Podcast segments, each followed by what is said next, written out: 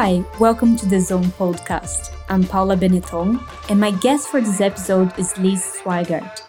And our conversation today is about the pandemic, the other pandemic, the silence pandemic that we're not talking enough about mental health. Liz shares with us her own story, experience, and some important ideas on how we can be better colleagues, better leaders, better friends, and really be there for each other and offer better support throughout the challenges of mental illness.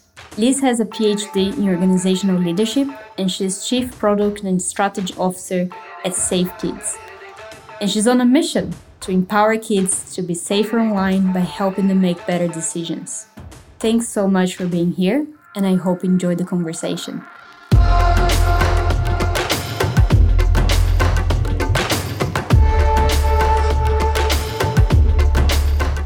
Hi, Liz. Uh, welcome to the Zone podcast. I'm really honored to have you here today. Well, thank you so much, Paula. It's a pleasure to be with you. And for our international listeners, can you please let us know, like, where are you speaking from today? Absolutely. I am coming to you from Houston, Texas, uh, in the United States, uh, where I have lived for over 20 years, although I started out in New York City. Oh, wow. And what has what has brought you from New York City to Houston? So I moved to Houston uh, when I was 18 years old to go to Rice University. And I, uh, gosh, it's such a it's such a typical story. I met a boy, so oh. I graduated from college, and I met a boy. And the good news is that he's still around. We're married, and we have uh, two awesome daughters. So it worked out great. And uh, I will say that my uh, my career and our lives have taken us all around the world, but we've made Houston home. It's a good spot, as I, I think I may have mentioned to you earlier. It is theoretically winter right now here, but nobody seems to have told our climate that. So we are, uh, yes, we we we have all sorts of fun weather here in Houston, but uh, it's uh, it's been a good place so far. So I uh, I appreciate everybody who's listening from all different parts of the world. And again, I'm just I'm glad that we have a chance to have a chat. I'm glad too. So, and uh, what a beautiful, successful love story. I love when, uh, you know, teenage romance works out. oh my goodness. Yes. Although, I mean, now I will say when I look at my, when I look at my children um, and I do the math and I think, oh my goodness, like both of mine are just under 10 years of age. And I think, wow, in, in about a dozen years, like that's how old I was when I got married. Yikes. Uh, so it's, you know, it's one of those things. But I, as you said, I'm really glad, I'm glad the love stories worked out. And I, uh, I look, I look forward, I look forward to, uh, to seeing where the next chapters of the story go. And Liz, you wanted to talk about something very important and also personal to you, which is mental health. And a really, really important uh, topic nowadays, especially it was an important topic. And with the current situation at workplace and the pandemic, I think it's an even more pressing topic. So, what's the story that you want to share? Ooh, well, how much time do we have? as much time as you want. that is a very dangerous thing to say to me. But, but first, I, I, I, need to say thank you for that, and, and thank you for for how how you contextualized your question. Mm. I've often said that mental health is the global pandemic that nobody's talking about right now. Mm-hmm. We are hearing more and more every day, and it's really sadly mostly in the context of tragedy and a lot of it is is tragedy that I ask, you know, why did we need to get to this point? Uh, and you're spot on. Mental health and mental health concerns aren't new. Mental health has existed as a topic that's relevant to human beings since there were first human beings. Mm. As you said, the difference now is that we live in a world that feels like it's always on, it's mm. always connected, but we somehow seem to be less connected to one another. You brought up the name of the podcast, In the Zone. I think that part of our of our always on culture, particularly as it applies in the workplace, is that we're always a hundred percent or a hundred ten percent on and focused and working and driving and hustling. And it's it's really this culture that demands more and more from us, but gives us less and less for ourselves. Mm. We continuously pour out, but we never we never fill back up. And so as I as I think about like what does it mean to me to be in the zone? So here I am with you in the zone.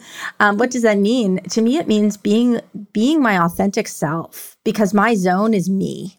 And when when I am authentically myself, I mean, I'm unique. There is no there, there isn't another me. Several people who are related to me would say that's probably a good thing. But I think it's important for all of us to recognize that we live in a world now that prioritizes artifice, mm-hmm. prioritizes facade, it prioritizes identity and brands that can be commercialized and monetized. And it has decentered us from authentic human connection and transparency from one another, the ability to be vulnerable.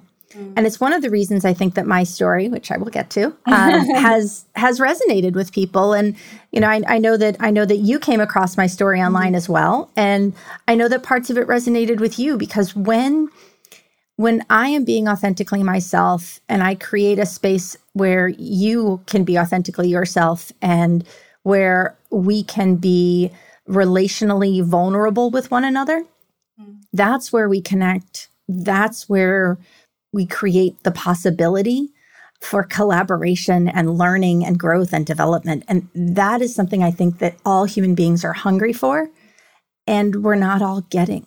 Yeah. And I like I find it like it could be very simple, right? The answer is about being authentic. But there's so many things as you mentioned in the way that just take us to a completely different direction of pretense and uh, image and facade well, you said it, right? Like it is actually really simple. It's mm. just not easy. Mm. And there's a distinction between the two. It's straightforward, right? What do we need to do to be more connected? It's straightforward.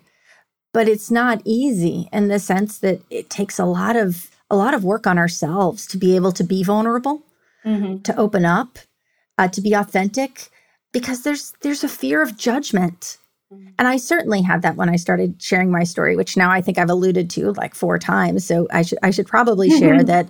So I mentioned I grew up I grew up in New York, and I first came to understand that I lived with major depressive disorder, what's just known sometimes as just clinical depression. That was something that was sort of made clear to me when I was about 16 years old. And I didn't really know what to do with it. And the adults around me weren't really sure what to do with it. And so I you know, I just sort of kept going. And then I got to college, and it was when I was 18 uh, that I had, as an adult, my first major depressive episode. And it floored me what happened. I went from being bubbly and energetic and the life of every party and always on, right? I was the it girl. Mm-hmm. I went from that to not being able to get out of bed um, not doing my laundry for weeks on end. All the little things you do to care for yourself, all gone. And I I could not find any reason to move. The inertia was overwhelming. And it was strange to me because I felt like I was watching someone else live my life. I didn't feel like I was at home in my own head because I knew that I didn't want this to be this way. I didn't want to be this way. And I also felt completely powerless to change it. Everything felt so heavy. And I was lucky. I was at a university that had a, a very good counseling center that was free for students. And I was able to get professional help. I was able to get to a therapist and a psychiatrist and they were able to help me uh, to to try medication to address it. And unfortunately, the first medications that we tried didn't work. In fact, they kind of did the opposite. And that's one of the challenges with trying to treat mental health is that it is an art and a science. And there is so much that we still don't know about the human brain that a lot of times we're just, you know, it's it's people who are well trained and experienced doing their best and it doesn't always work the way you want it to or the way you hope it will or the way you think it will the first time. So I I had a I had a really challenging time at university, um, just trying to stabilize what was happening with my mental health. And it was also when I realized that I needed to learn how to hide it because it scared people. And it scared them for a few reasons. One, it scared me too, because it's so unpredictable. And frankly, human beings, like, we may say that we're spontaneous and like surprises, but there's a limit. And mental health is usually a big limit on that. I realized it made other people uncomfortable. I felt like whether or not it was true, I felt like I was being judged. That was probably because I was judging myself more harshly than anyone else was judging me. I felt really alone. I thought I was the only one who felt this way. I thought I was the only one who experienced this. And I I felt like if people really knew just how messed up my head was, all the people who love me would abandon me. And that I would just be revealed to be this absolute failure. Now, again, I can sit here and tell you that I know intellectually none of that's true, but it didn't feel that way. And there are still days it doesn't feel that way. Um, and that is what I refer to as my jerk brain. And it likes to lie. Depression lies. And so I spent 20 years of my adult life building what, you know, at least according to the people who looked at my LinkedIn profile, think is an incredibly successful career. And I can objectively say I've done a lot of really cool things in my professional life. And I also know that I did many of them while trying to put on this happy face, mm. while I was just in turmoil inside.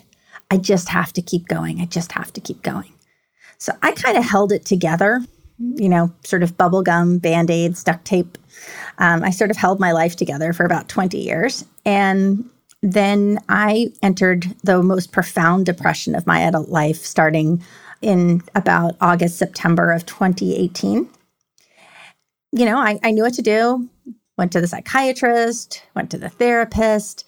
Um, my career was just on fire at the time. I had, uh, you know, was in my third year of uh, being a partner in a big four professional services firm. Right, I was, I was, I was a big deal. Just, you know, just ask me. And i i felt like i couldn't slow down. I couldn't stop. I, I couldn't do anything. I just had to keep going. And so i ended up on a lot of medication. I ended up self-medicating. I ended up just doing all sorts of things that were really not supportive of my wellness or me getting better and it culminated in november 2019 um, when i became suicidal and I I don't go into detail on that because it's it's not helpful for me or really for anybody else. But I will say that I am very very fortunate and lucky to be here, to still be here. And that that event was really what forced me to have to make a lot of changes.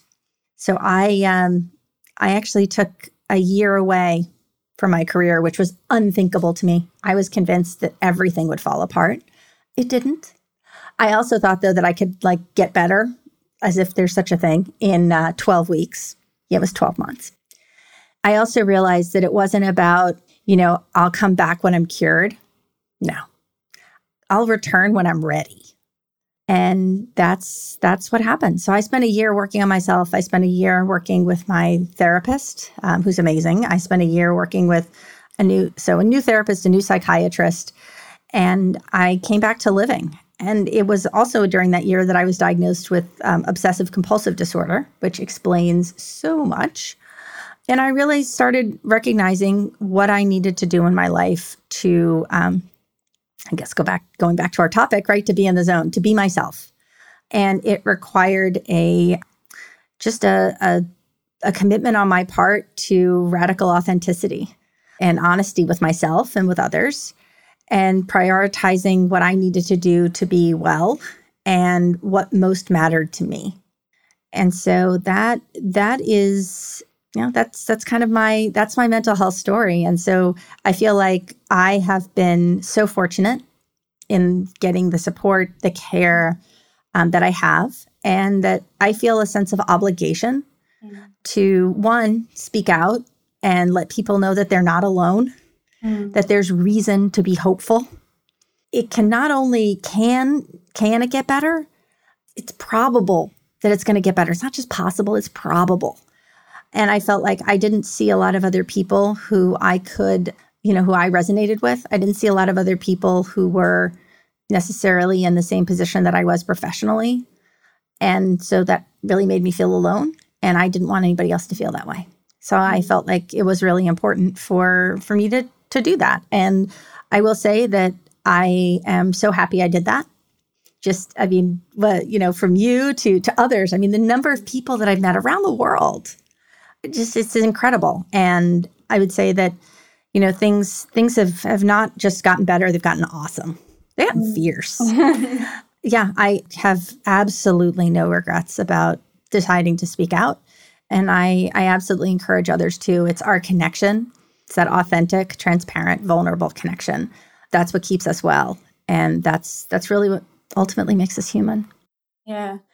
Oh, Liz, thank you so much for uh, sharing your story, like not only here, but actually sharing your story and speaking out and actively writing about it, talking about it. And I think that's that's what really made me resonate with everything you're sharing and really admire you and your work, your purpose, your cause. So thank you so much. And uh, and Liz, one of the things like we are living this uh, silence mental health pandemic, and there's so many people struggling, and a lot of the times, or most of the times, like struggling alone. So how can we, as society, as colleagues, or as as workplaces and friends and leaders, like how can we how can we change that oh that is a beautiful question and i i just i love the sound of your voice as you ask that because it is it is so empathetic and caring. And i think that's where it starts. It's empathy.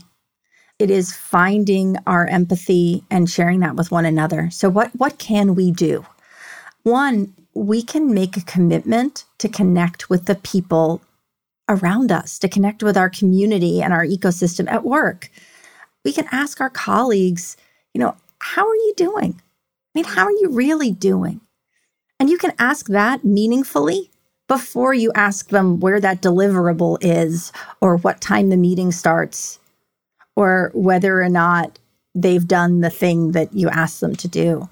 Taking those moments to connect, again, and I, I feel like I've said it uh, so many times to connect authentically, mm. to be open, to be transparent. I think for leaders, especially, it's important that leaders share their their stories, share their perspectives, but leaders lead by being open about their own experiences. Mm-hmm. And vulnerability is not weakness. A vulnerability can be a source of strength. And so I would say that one, so many of these solutions are analog, mm. right? They're reaching out, they're connecting, they're asking yourself, who have I not heard from recently? It's just that text. It's that it's that touch point. It's finding it's finding those ways to connect. The other part of it is creating avenues where people feel that they can speak up. Creating spaces where people feel that they're not being asked how are you so that they can simply go I'm fine but that they can really respond in a way that's true and meaningful to them. Yeah, thank you. And I feel like a lot of people sometimes avoid the real second, how are you? Because of sometimes they don't know how to deal with the answer or how if they say they're not fine like how do i solve the problem or you know like what do i do with it so is there any any advice or any suggestion you'd give so, a couple of things. One, um, thank you for for asking that because it's so true. People want to be there, they want to help, they want to support, they may not know how, mm-hmm. and they may also be afraid of saying the wrong thing. I would encourage folks that there's a lot of amazing resources out there. So, for those who want to really be engaged and and be available as a mental health, you know, first first aider, there are some incredible programs all around the world where you can get some training. And a lot of the training is free. And now, uh, almost, I mean, thanks to COVID, so much of it is available online. It's it's available wherever you are in the world, whatever time you have to do it. So I would say one, there are opportunities through things like mental health first aid, are You Okay, the Black Dog Institute, Heart on My Sleeve. There are so many incredible organizations that offer training and content and guidance where nobody's asking you to be a therapist. And you don't need to be, you probably shouldn't, unless mm-hmm. that's what you've actually been trained and experienced to do.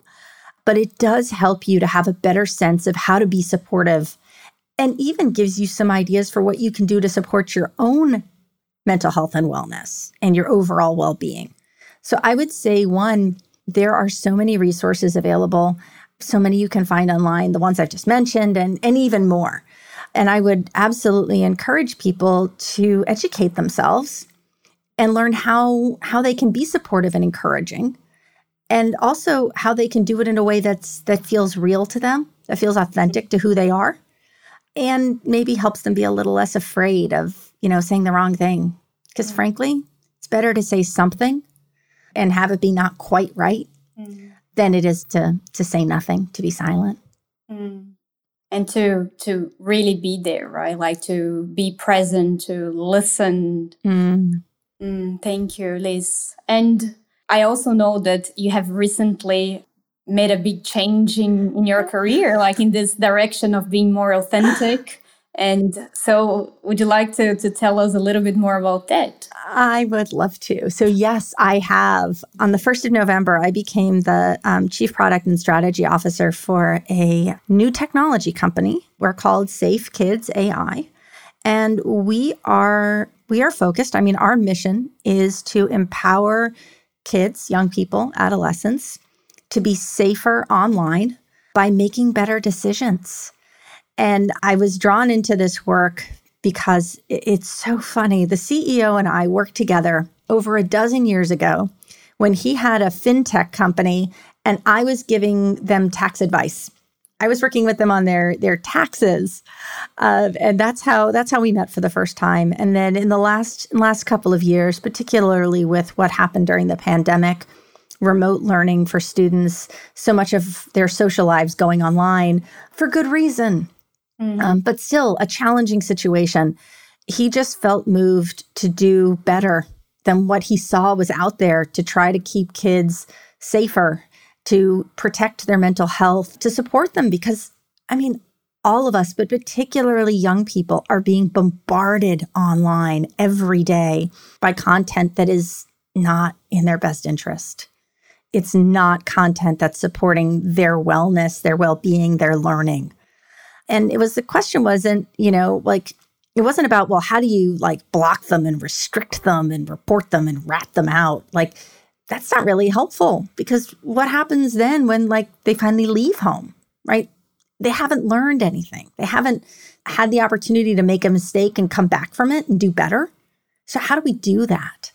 And so that's what I'm working on now. I'm working on how we can develop technology that is focused on one, keeping the kids safer online, but also redirecting them to authentic human connection in their lives, helping them to recognize what content online may be hurting them, even if it seems like it's fun, even if it seems like it's cool. How can they make better decisions? How can they be more authentically themselves? And how can they connect with people around them, their peers, and the adults in their ecosystem who care for them? And how can they be more focused on on their own goals for their own growth development and learning? And so that to me is really exciting work to be doing. And i love that i get to do it with a group of people who i really like. Mm-hmm. and it's also hard. The internet's a really big place. And frankly the internet can be a really scary place too. There's a there's a lot of stuff on the internet that is not great and so how do we use how do we how do we find ways to maximize what we can get from the internet, use it for good? And how do we find ways to uh, to help our young people to grow up to be to be the best versions of themselves that they can be? Mm, wow. This is why Safe Kids AI is so needed and so important. Well, I, I think so for sure, and I I, I hope that uh, I hope that we are able to to make really positive change and to help young people because they are they're so important. They're more than our future; they're our present. Mm. And so, it I I think that that is uh, a very worthy. It's a very worthy cause and a way to spend my time for sure. Well, the best of luck in this new adventure, in this new project, and more than that, I think like a, a purpose and a mission. Yes, purpose and mission. Those are those are excellent words for it. yes, exactly.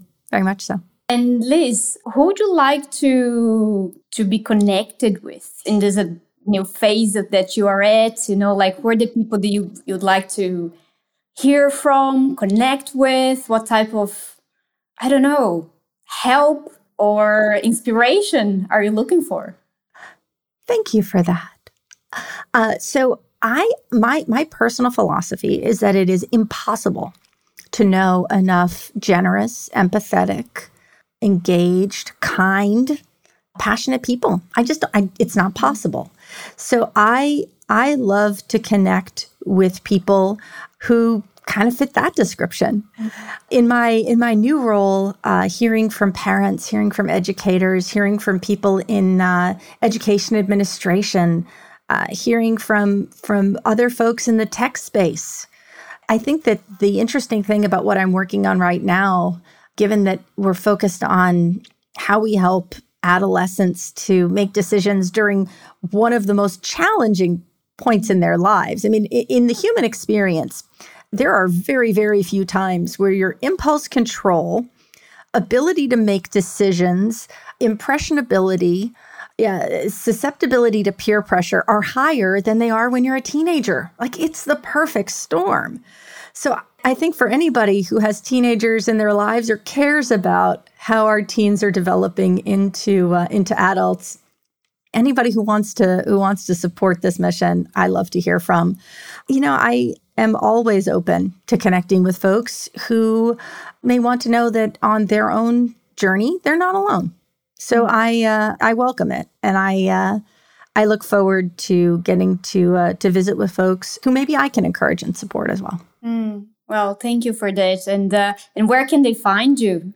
Well, uh, you can you well, it is the internet, so you can pretty much find me. Um, the easiest ways to find me are either on LinkedIn or just on my on my own website. It's my it's Liz and my last name, Sweigart.com. So you can you can find you can find me there as well. Thank you so much, Liz. And uh, thank you so much for being here today and sharing your story, sharing your mission, and sharing with so much passion and so much vulnerability and uh, inspiration for everyone. And what is a um, final message that you want to leave all listeners with? Well, Paula, first I want to say thank you to you. Thank you for inviting me and and thank you for just such a beautiful conversation, for your own vulnerability, for your own authenticity, and for bringing for bringing this this podcast frankly to the world, uh, just all of the people that you talk to. This is a real gift. I appreciate what you're doing and I know many many other people do too. So thank you again. Thank you last final thoughts. Um, I'm, I'm always tempted to to drop a quotation because uh, th- there are some brilliant people uh, like ralph waldo emerson whose whose commentary was that it is uh, well talked about talked about being authentically yourself and the challenge of doing that in the world. What what i will say is i'll, I'll leave it in my own words. Um, in my own words what i would end on is that to whoever is listening you matter you are important you are not alone. And if things are feeling really tough right now, I want you to know that there is hope and that there is a reason to be optimistic. Please reach out, please connect. And if you have anyone in your life who you think might need to hear from you, let them do that. Let them hear from you today. We are we are not alone. We are in this together as humans and our our highest calling is to create opportunities for one another to flourish. Wow. Thank you so much, Liz. Thank you.